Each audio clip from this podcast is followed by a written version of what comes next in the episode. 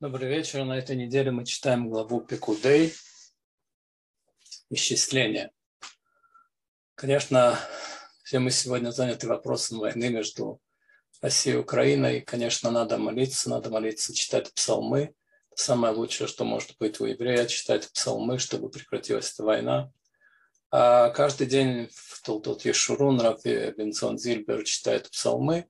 Я могу сказать вам, что каждый может читать псалмы 121, 130 и 142 для того, чтобы прекратилась эта война, иметь в виду, для того, чтобы люди остались живых.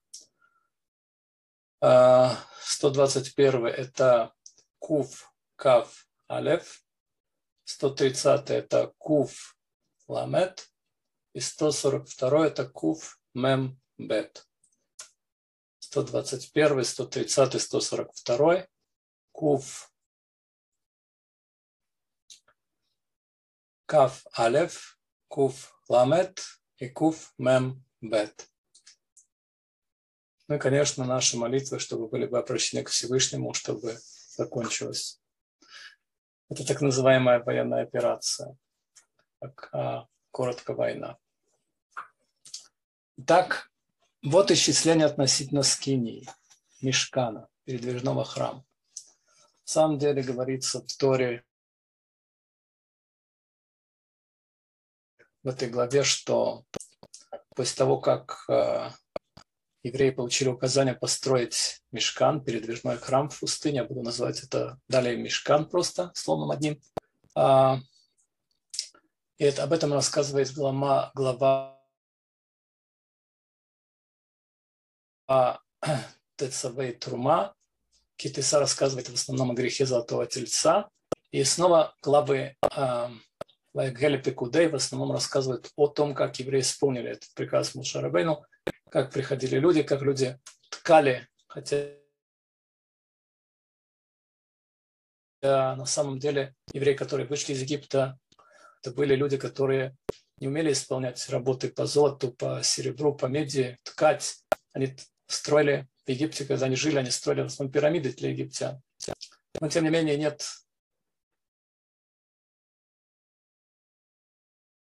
ничего, что стоит перед желанием человека. Если человек хочет, Всевышний посылает ему благословение, и он строит даже мешкан, даже передвижной храм.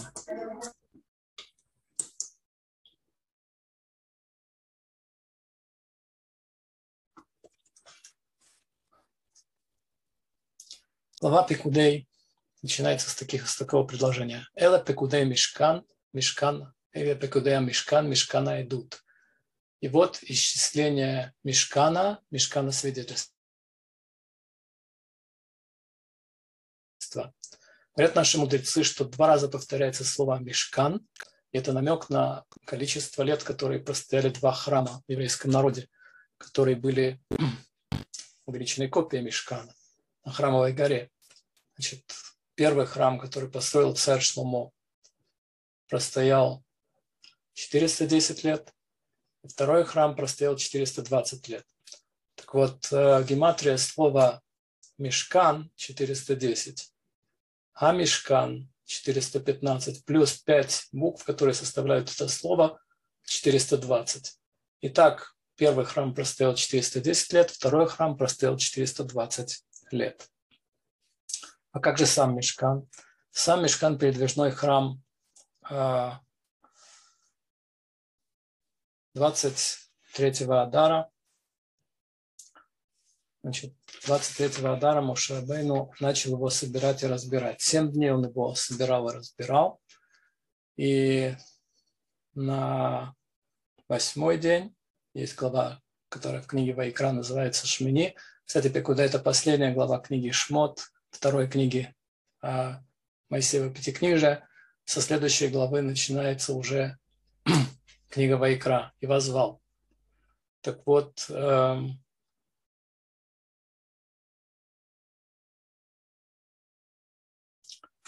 70 дней после того, как Моше Рабейну спустился с горы Синай, Йом-Кипур, и когда сообщил еврейскому народу, что Всевышний простил грех евреев, грех Золотого Тельца, 70 дней детали мешкана были сделаны.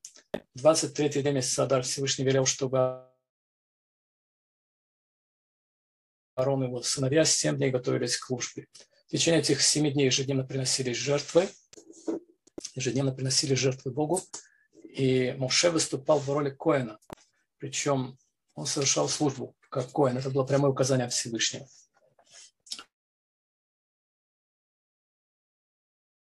Он должен был 7 эти дней собирать мешкан, вносить туда сосуды мешкана, ковчег завета, стол, жертвенники и минору, потом приносить жертвы, зажигать минору, совершать воскурение на жертвеннике, а потом разбирать мешкан, чтобы собрать его снова.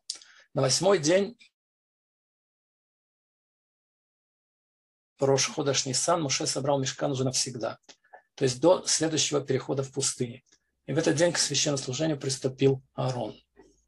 Зачем надо было 7 дней собирать и разбирать мешкан? Что это значит? Объясняет Рабби Мордехай Алтер, урский рабби. Мешкан простоял в пустыне 39 лет. Затем он находился в Гильгале 14 лет. Название мест. Потом его внесли в город Шило. Там он простоял 369 лет. После этого его перенесли в город Нов. Там он простоял 13 лет. И затем он простоял в Гивоне 44 года. Так вот, всего 7 раз еврейский народ устанавливал мешкан, который потом был разобран. Как и в 7 дней, которые Моше Рабейну разбирал и собирал мешкан.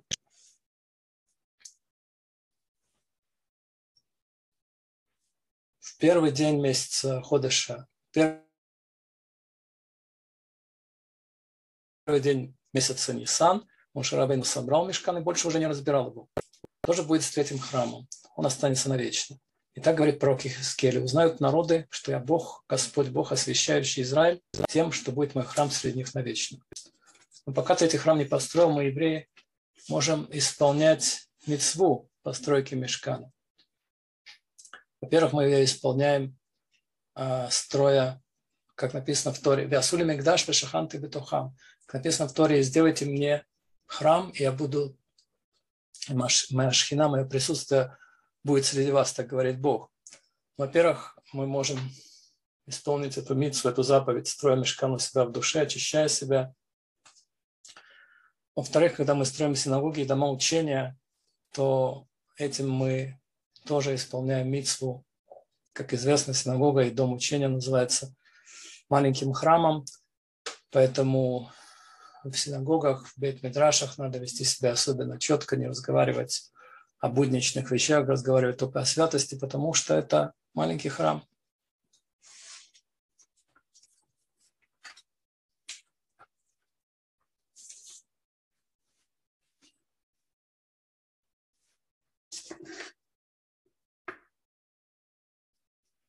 Моше Рабейну отдает отчет в этой главе Пекудей за все золото, серебро, за все вещи, которые он собрал, сколько всего было собрано, на что было потрачено. Почему Моше Рабейну, про которого Всевышний говорит, «Беколь бейти наимангу», во всем моем доме он самый верный, почему он должен давать отчет? Ну, во-первых, можно сказать, что человек должен быть чистым в глазах Бога и людей.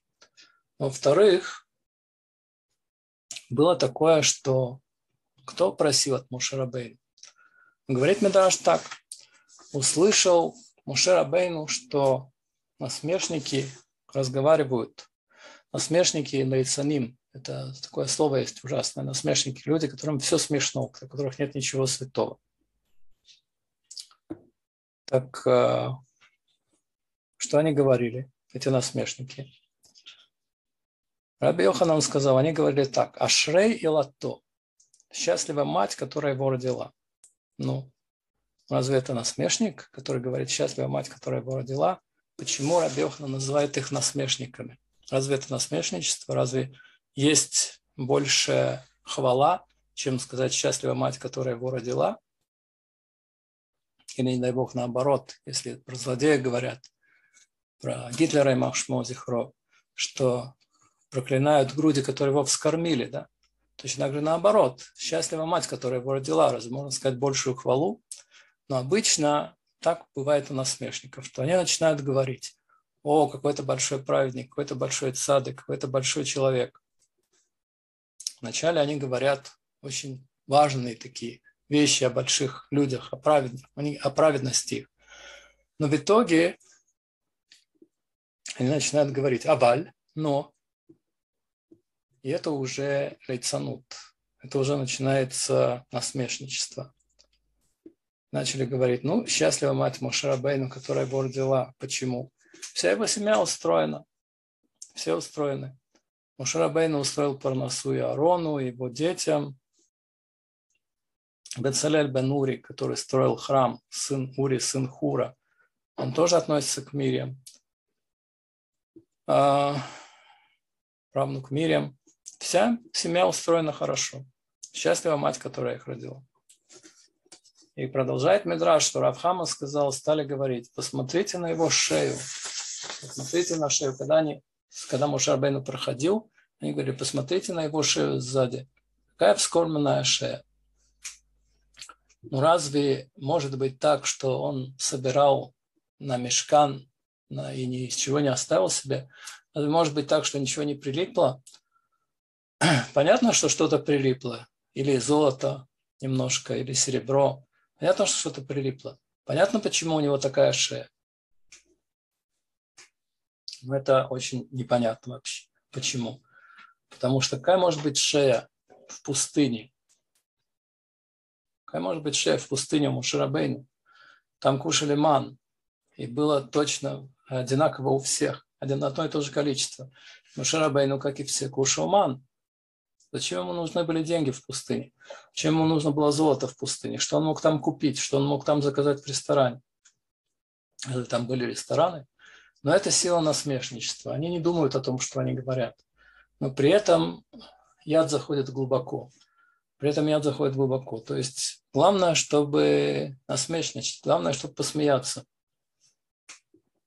И никто не спрашивал Моше Рабейну дин ве-хешбон. Никто не спрашивал у него, чтобы он дал отчет. Никто не просил его.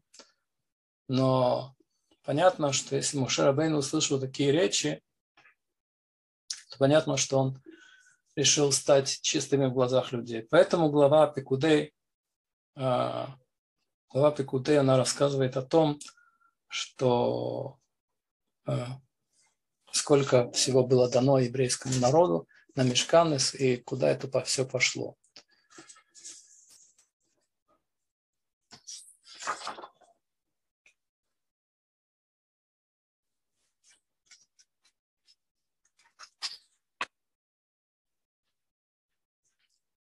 Ну, понятно, что этим золотом, которое было у евреев, с одной стороны, можно этим золотом построить мишкан, с другой стороны, можно сделать тельца золотого. Так Всевышний создал этот материальный мир. Или ты освещаешь материю, поднимаешься вместе с ней, или ты опускаешься очень глубоко с этой материей вниз. Один раз сидели ученики у Рафштеймана, Захронот Цадыка Дошли Браха, и учили с ним Гемару, которая рассказывала, Гемара рассказывала про Беньямина Ацадыка, которого кончилась сдака, и который все-таки дал из своего, чтобы женщина и 7 ее детей не умерли. И когда он заболел, не умерли от голода. Когда он заболел, то добавили ему 22 года жизни с небес. Интересно, что я слышал подобную историю, хасидскую историю, которую рассказывают один хасидский ребе. Как-то был в одном местечке. В этом местечке жил один габай цдака. Что такое габай цдака? Это тот, который собирает цдаку на бедных.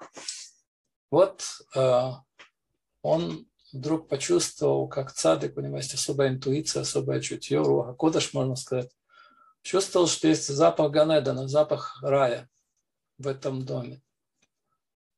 И он как бы пошел по запаху и открыл шкаф, просил открыть, наверное, шкаф. И увидел там рясу священника. Очень удивился, почему от этой рясы исходил запах рая. Он попросил этого человека рассказать историю, которая связана с этой рясой.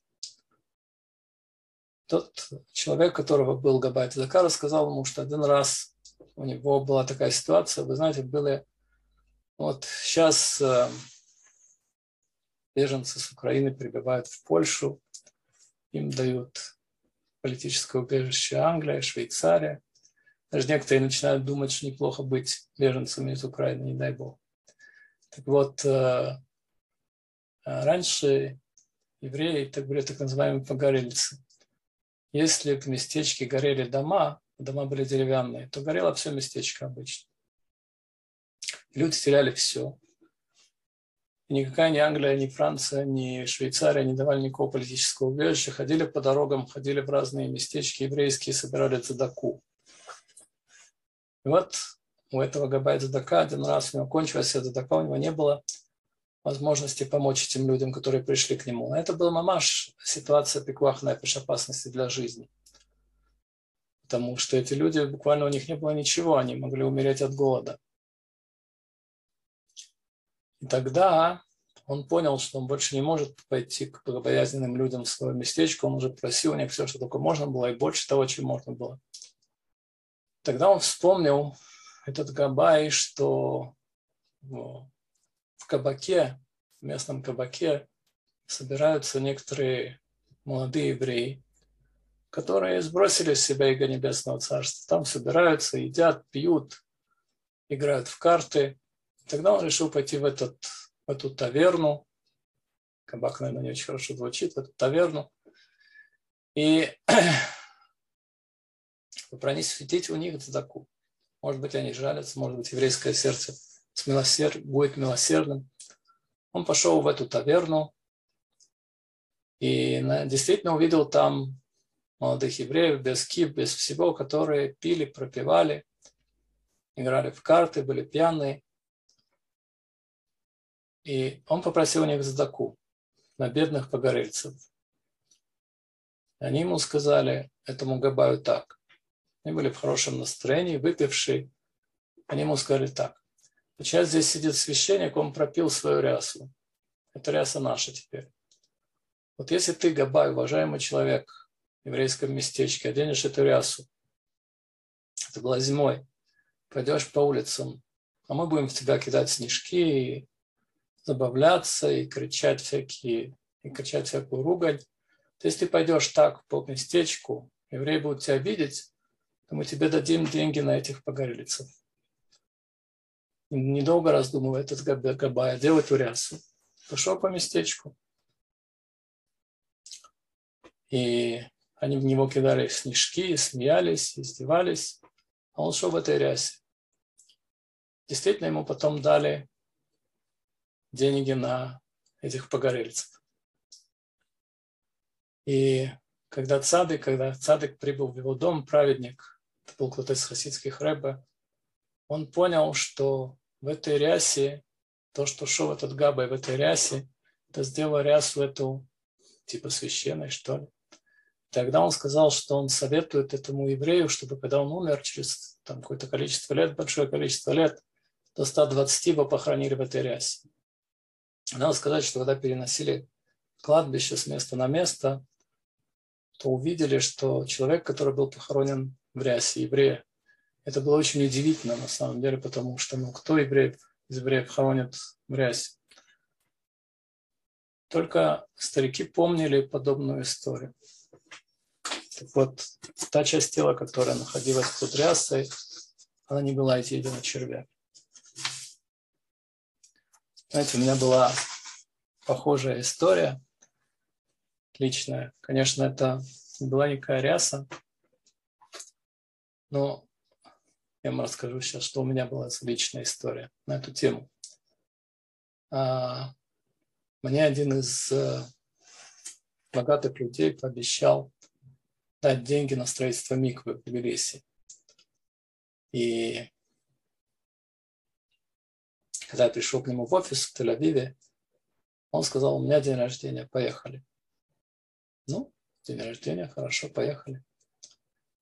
Мы приехали в Тель-Авиве, ресторан «На море», зашли в него. Я даже не мог подозревать, что ресторан не кошерный. Но тут я что-то заметил, что нету кашрута, нету надписи кашрута. Я позвал официантку, спросил у нее, кошерный ли ресторан. Она сказала, что у нас экшера нет, у нас нет кашрута, у нас все кошерно. А экшера у нас нет только потому, что мы работаем в шаббат. Но если ресторан работает в шаббат, то с ним все понятно. Я понял, что ресторан не кошерный. Что мне было делать? Я вышел из ресторана. Я вышел из ресторана и позвонил жене. Они там сидят, кушают, пьют. Я говорю своей жене, Двора, говорю, я не знаю, что мне делать. Я приехал к этому человеку, получить ему деньги на микву.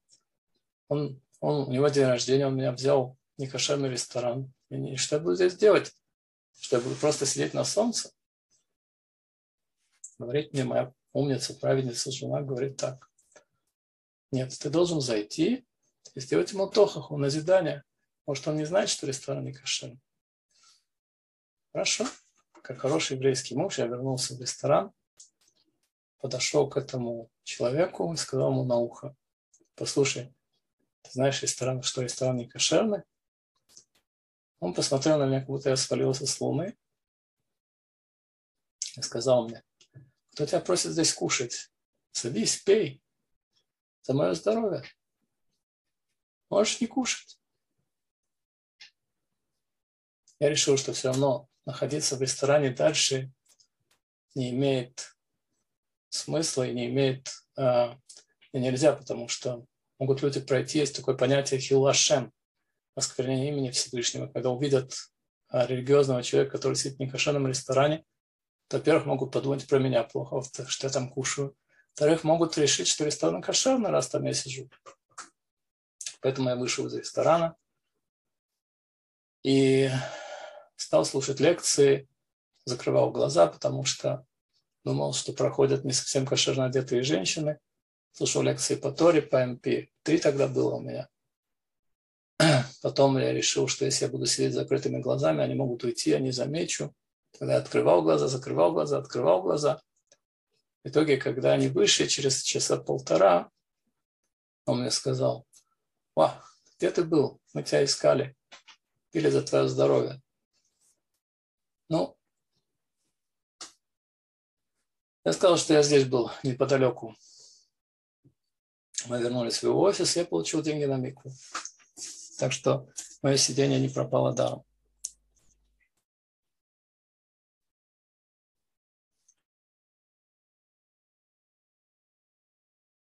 Вообще, каждый знает, что для того, чтобы приобрести самое важное у Всевышнего, нужно иметь скромность, нужно отдавать почет каждому человеку.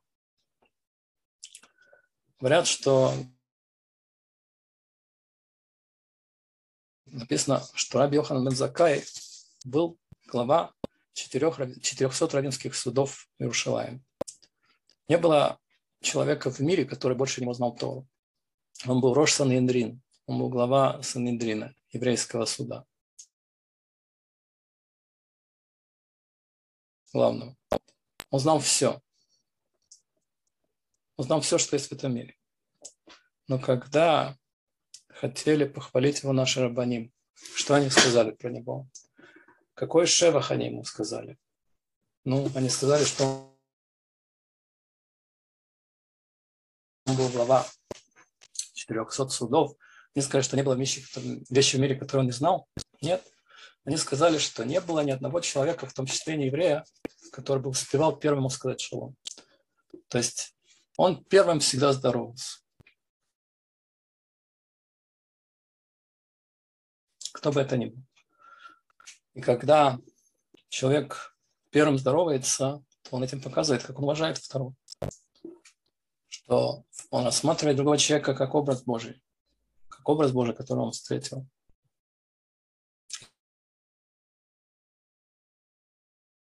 И какой есть кавод, почет встретить образ Божий перед собой. И когда он так себя ведет, то он этим делает не только кавод, он делает кавод людям, почет людям, он делает почет Всевышнему. Ведь Всевышний создал одного человека только в начале, чтобы каждый человек мог сказать: весь мир создан только для меня. Поэтому понятно, что когда человеку отдают кавод почет образу Божьему, который в нем.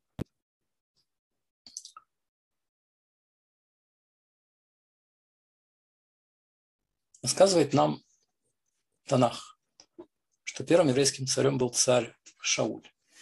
Известно, что у него были сложные отношения со своим зятем царем Давидом, будущим царем Израиля царем Давидом. И вот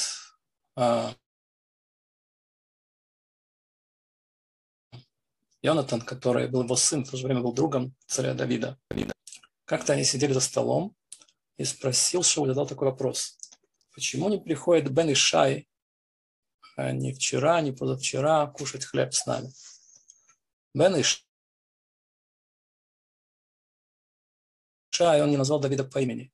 Вообще у русских, когда человека называют по отчеству, это кого-то, это уважение. Петрович, Иванович, Кузьмич. Евреев, если человека не называют по имени, то это его позор. Если он называет только по имени отца, не произносит его имя.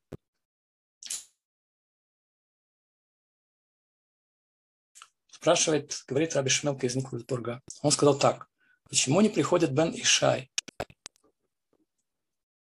Ну, кто называется еще Бен Ишай? Машиах. Говорил Раби из Никольсбурга, сын Ишая, почему не приходит Машиах? Потому что Машиах происходит от царя Давида. Так вот, почему мы находимся 2000 лет в Галуте и не видим конца? Но когда в последний раз мы молились о Бен Ишае? Мы каждый день, особенно когда молимся к Тфилу Амиду, когда молимся молитву Амиду, вылечи нас. Особая кавана у нас, когда мы произносим Шма Колейну, услышь наш голос. Но когда мы на самом деле плачем о Галуте, с какой каваной мы произносим, с каким устремлением мы произносим Боней Рушалаем, с какой каваной, с каким стремлением мы произносим от смеха Ишуа, от смеха Керн Ишуа, то есть брахот благословения, которые говорят о приходе Машиаха. Почему не приходит до сих пор Бен Ишай? Да? То есть потому что так сказал царь Шауль в тот момент, Йонатан понял, что он плохо относится к царю Давиду. Понятно, что он хочет его убить, тем более, что когда он там что-то возразил Шаулю, то тот просто впал в ярость. Эль-Алехем. Почему он не приходит? Потому что мы заняты только хлебом. Мы заняты только нашим хлебом насущным. Мы молимся Парнасе, Барахалейну, Дашиназот, благослови наш год, значит, пошли нам выздоровление. Но мы недостаточно молимся о приходе Машиаха. Говорят, что как-то раз один человек был пьяный, и он решил поехать на машине. Ну, с трудом он забрался в машину, он пристегнулся ремнем,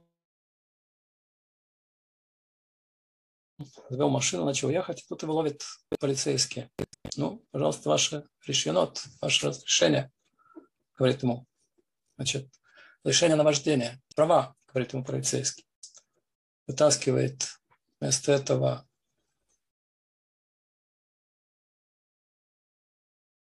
$200, это старые еще рубли, дает ее $200 вместо прав дает полицейскому. Берет полицейский эти деньги, говорит ему, ну езжай. Он продолжает ехать, через 100 метров снова стоит полицейский, уже другой. Ваши права. 200 шекелей. В этот раз снова полицейский берет эти деньги, продолжает свое движение. Через 100 метров его останавливает еще раз полицейский. «Что ты хочешь?» – спрашивает его пьяный. Говорит ему прямо полицейский: «Я хочу 500 шекелей». 500 шекелей, 500 рублей. Ты недостаточно того, что ты не делаешь твою работу. Ты берешь взятки, ты еще берешь 2,5 раза больше, чем твои друзья. Говорит ему полицейский: «Глупец, пойми, я тебе делаю доброе дело. Если ты мне дашь сейчас 500 рублей, я покажу тебе, как выезжают с этой площади. Ты не должен будешь мне за каждый раз платить за каждый круг еще 200. Мы хотим выйти из площади, которая называется Хурбан, которая называется разрушение храма. Как выходит оттуда? Только если мы будем молиться об этом с кованой, с устремлением. Говорите Всевышний нам, кричите, плачьте, просите, умоляйте. Тогда Всевышний нам поможет. Тогда Всевышний только нас спасет. Мы достаточно его просим».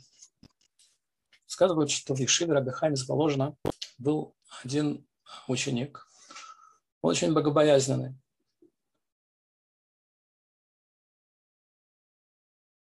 И один раз он заболел и должен был поехать вне города, чтобы... Должен был ехать из города, попасть к врачам. По дороге к нему присоединился еще один парень, и они ночевали в одной гостинице в постоялом дворе.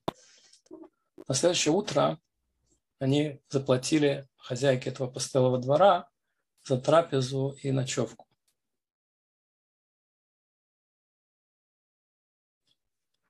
Но этого ученика, который был богобоязненный, который ехал к врачам, у него не хватило 7 копеек, чтобы полностью оплатить то, что он должен был. Он пообещал хозяйке, что он пошлет ей деньги, когда он приедет туда, куда должен приехать. И так он и сделал. Когда он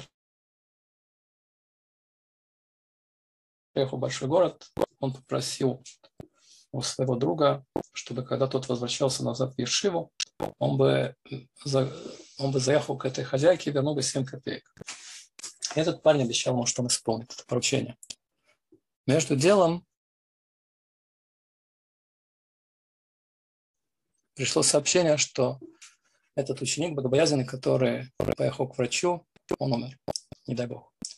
Через неделю после его смерти Раби Хаим из Воложина был в Ешиве, он ходил по Ешиве ночью,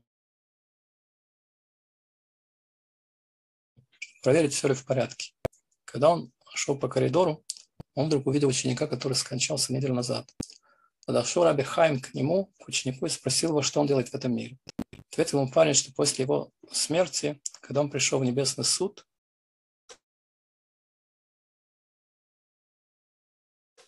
понятно, что он был абсолютно без грехов, и понятно, что его тут же отправили в рай. Но когда он хотел зайти в рай, его остановил ангел, который был ответственен за вход в рай, и не давал ему заходить в рай, потому что уверял, что он не исполнил в мире свое предназначение, что он остался должен 7 копеек хозяйки. Из-за того, что он не заплатил это, он не может его впустить в Ганеден рай. Тогда этот парень вернулся на небесный суд и сказал, что он поручил своему другу заплатить эти 7 копеек. Ему сказали, что, видимо, твой друг забыл исполнить то, что ты его попросил. Сказал парень: «Ну, если он забыл, то чем я виноват? Ведь это я свою обязанность я выполнил, а передал ему, чтобы он отдал этой женщине деньги». Бейдин, небесный суд, принял его претензию. Ему разрешили вернуться в этот мир и поехать в Ешиву Воложин. Пойти в Ешиву Воложин и поехать, вернуться в этот мир в Ешиву Воложин и попросить у Рава, чтобы вернули этой хозяйке постоялого двора 7 копеек. После того, как глава Ешивы Рав Хаим пообещал этому парню, что он исполнит его шлихут, и что он даст посланничество, что он даст эти 7 копеек хозяйке. Он сказал ему: ну, иди отдыхай. Он сказал этому парню. В тот момент парень исчез. Эта история нас учит, насколько важно человеку ни у кому не оставаться, ни перед кем не оставаться в долгу в этом мире. И даже если человек сомневается, что он должен кому-то,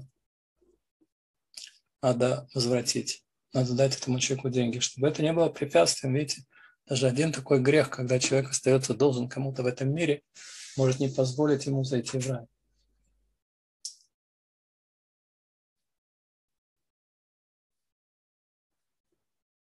Рассказываю такую историю также.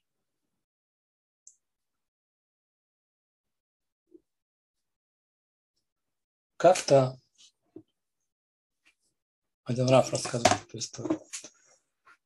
Как-то я сидел в шаббат после утренней суды, после утренней трапезы в шаббат. То, что было очень приятное утро, приятная погода, я решил открыть окна. У меня окна с решетками. И есть у меня окна с решетками. Есть у меня окна без решеток. И даже есть у меня такое окно, что двойное, что только на половине его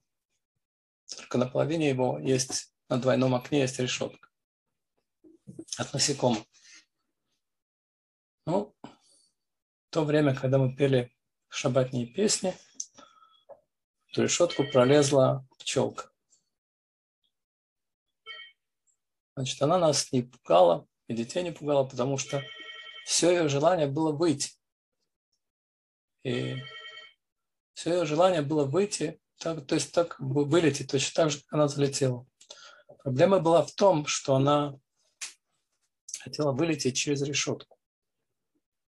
Она не уставала, она все время летала, жужжала, делала круги, но хотела выйти через решетку. Если бы эта несчастная знала, что через буквально 2 сантиметра от нее кончается решетка, и все было бы открыто перед ней, она бы так мучилась. В Моцей шаббат я увидел ее еще стоящей на решетке. Она проверяла дырочки, нет ли каких-то дырочек, которые она может вылететь. Но через некоторое время уже она сдохла. И поэтому я решил, почему я решил потратить ваше время на то, чтобы рассказать про пчелку, которая не могла вылететь. Потому что мы не лучше этой пчелки. Мы не меньше ошибаемся. Сколько раз мы ищем спасения и не находим его. Каждый из нас знает. Написано у нас, у пророков написано, «Ишуада Шем Керев Айн», что спасение Бога, оно приходит, как глазом не успеешь моргнуть. И оно приходит из места, которое обычно не ждешь от него, этого спасения, из этого места. Сколько раз человек хочет что-то, чего-то желает, к чему-то стремится, может перевернуть весь мир, поднимается, опускается, делает круги.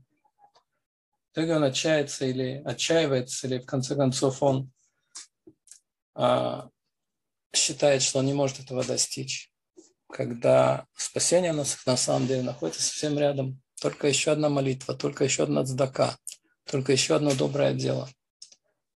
И он бы исполнил то, что он хотел. Его бы желания исполнились. Моше Рабейну молился 514 молитв. Байтханан. И 515. Всевышний ему сказал: еще одна молитва хватит. Если ты помолишься еще одну молитву, я буду обязан тебе ответить. Но это будет хуже для евреев. мы видим, что если бы Моше Рабейну помолился еще раз, он сознательно больше не помолился. Если он помолился бы еще одну молитву, то его желание бы исполнилось. Мы только должны открыть наши сердца и наши мозги. Тогда Всевышний откроет нам ворота. Тогда мы зайдем туда, куда мы хотели зайти. Только одна молитва, только одно доброе дело, только еще одна ацдака.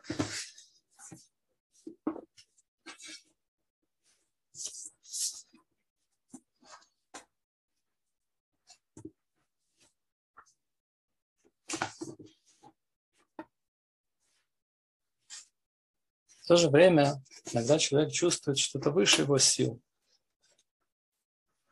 В этой главе мы находим, что не может быть такого, чтобы что-то выше твоих сил, выше сил еврея. Если человек ставит себе определенную задачу, то нет ничего выше его сил. Вы знаете, как было практически нечеловеческих усилий стоило Моше Рабейну собирать и разбирать мишкан. Потому что они были сделаны из дерева шитим, мишкан, стенки мишкан. А еще были покрыты золотом. Был огромный вес. В то же время как бы Всевышний говорит: ты делай свое, я буду делать свое. Когда у человека, например, есть какая-то ситуация, когда у него опасность для жизни, или когда у него какая-то сложная ситуация жизненная, то в нем просыпаются силы, о которых он и не думал. Эти силы в нем были, просто их надо было разбудить. Написано: и сказал Моше, и написано, и увидел Моше всю работу, которую евреи сделали. Увидел он всю работу, и вот сделали ее. Как заповедовал Всевышний, так сделали. И благословил их Моше. Мы видим, что два раза в этом предложении написано, «Эйне асуота», и вот сделали ее. «Кашер цива ашем кенасу», когда, как заповедовал Всевышний, так сделали.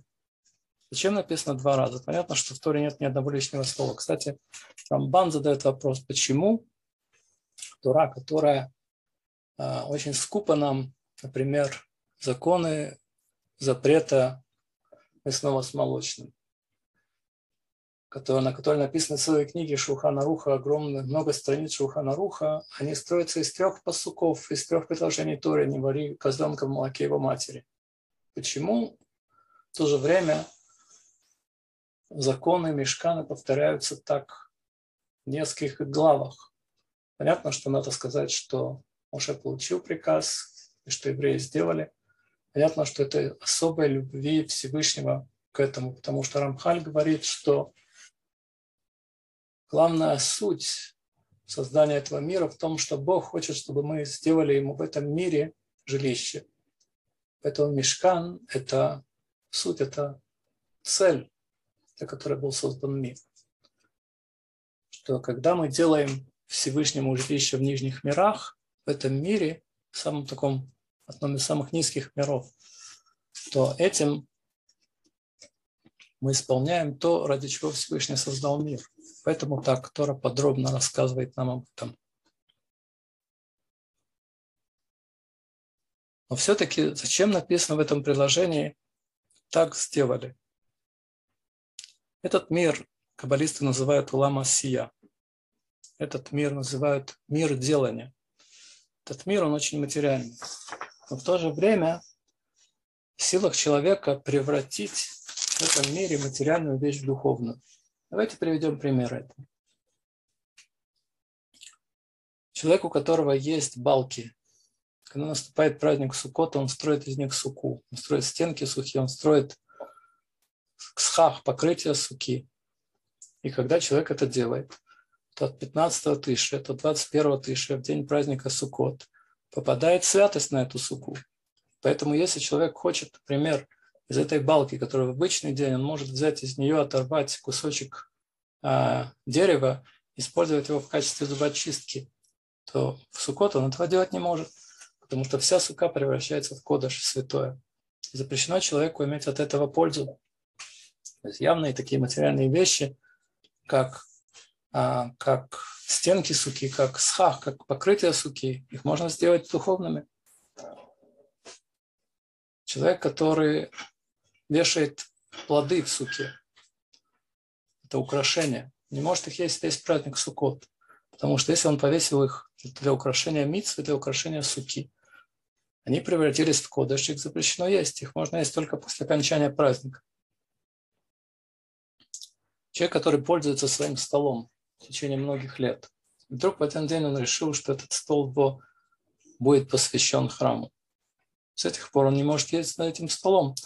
Этот стол превратился в кодеш, в святое. То есть из этих примеров мы видим, что человек может превратить обычную материальную вещь в духовную вещь. Написано у царя Шломо в Мишлей: «Вехоль дарахеха даэу». Во всех твоих дорогах познавай Бога. То есть человек, который думает на какую-то материальную вещь, хочет ее превратить в духовную, например, человек, который ест для того, чтобы у него были силы служить Богу, так он превращает еду в духовную вещь. Рассказывается про Ханоха, что написано, что в Торе про Ханоха, что он был цадик, что он был праведник и ходил перед Богом. Нет его, потому что взял его Бог. Взял его Бог про него. Что значит взял его Бог? Взял его Бог живым на небо. Настолько он был праведник. В чем же была его праведность?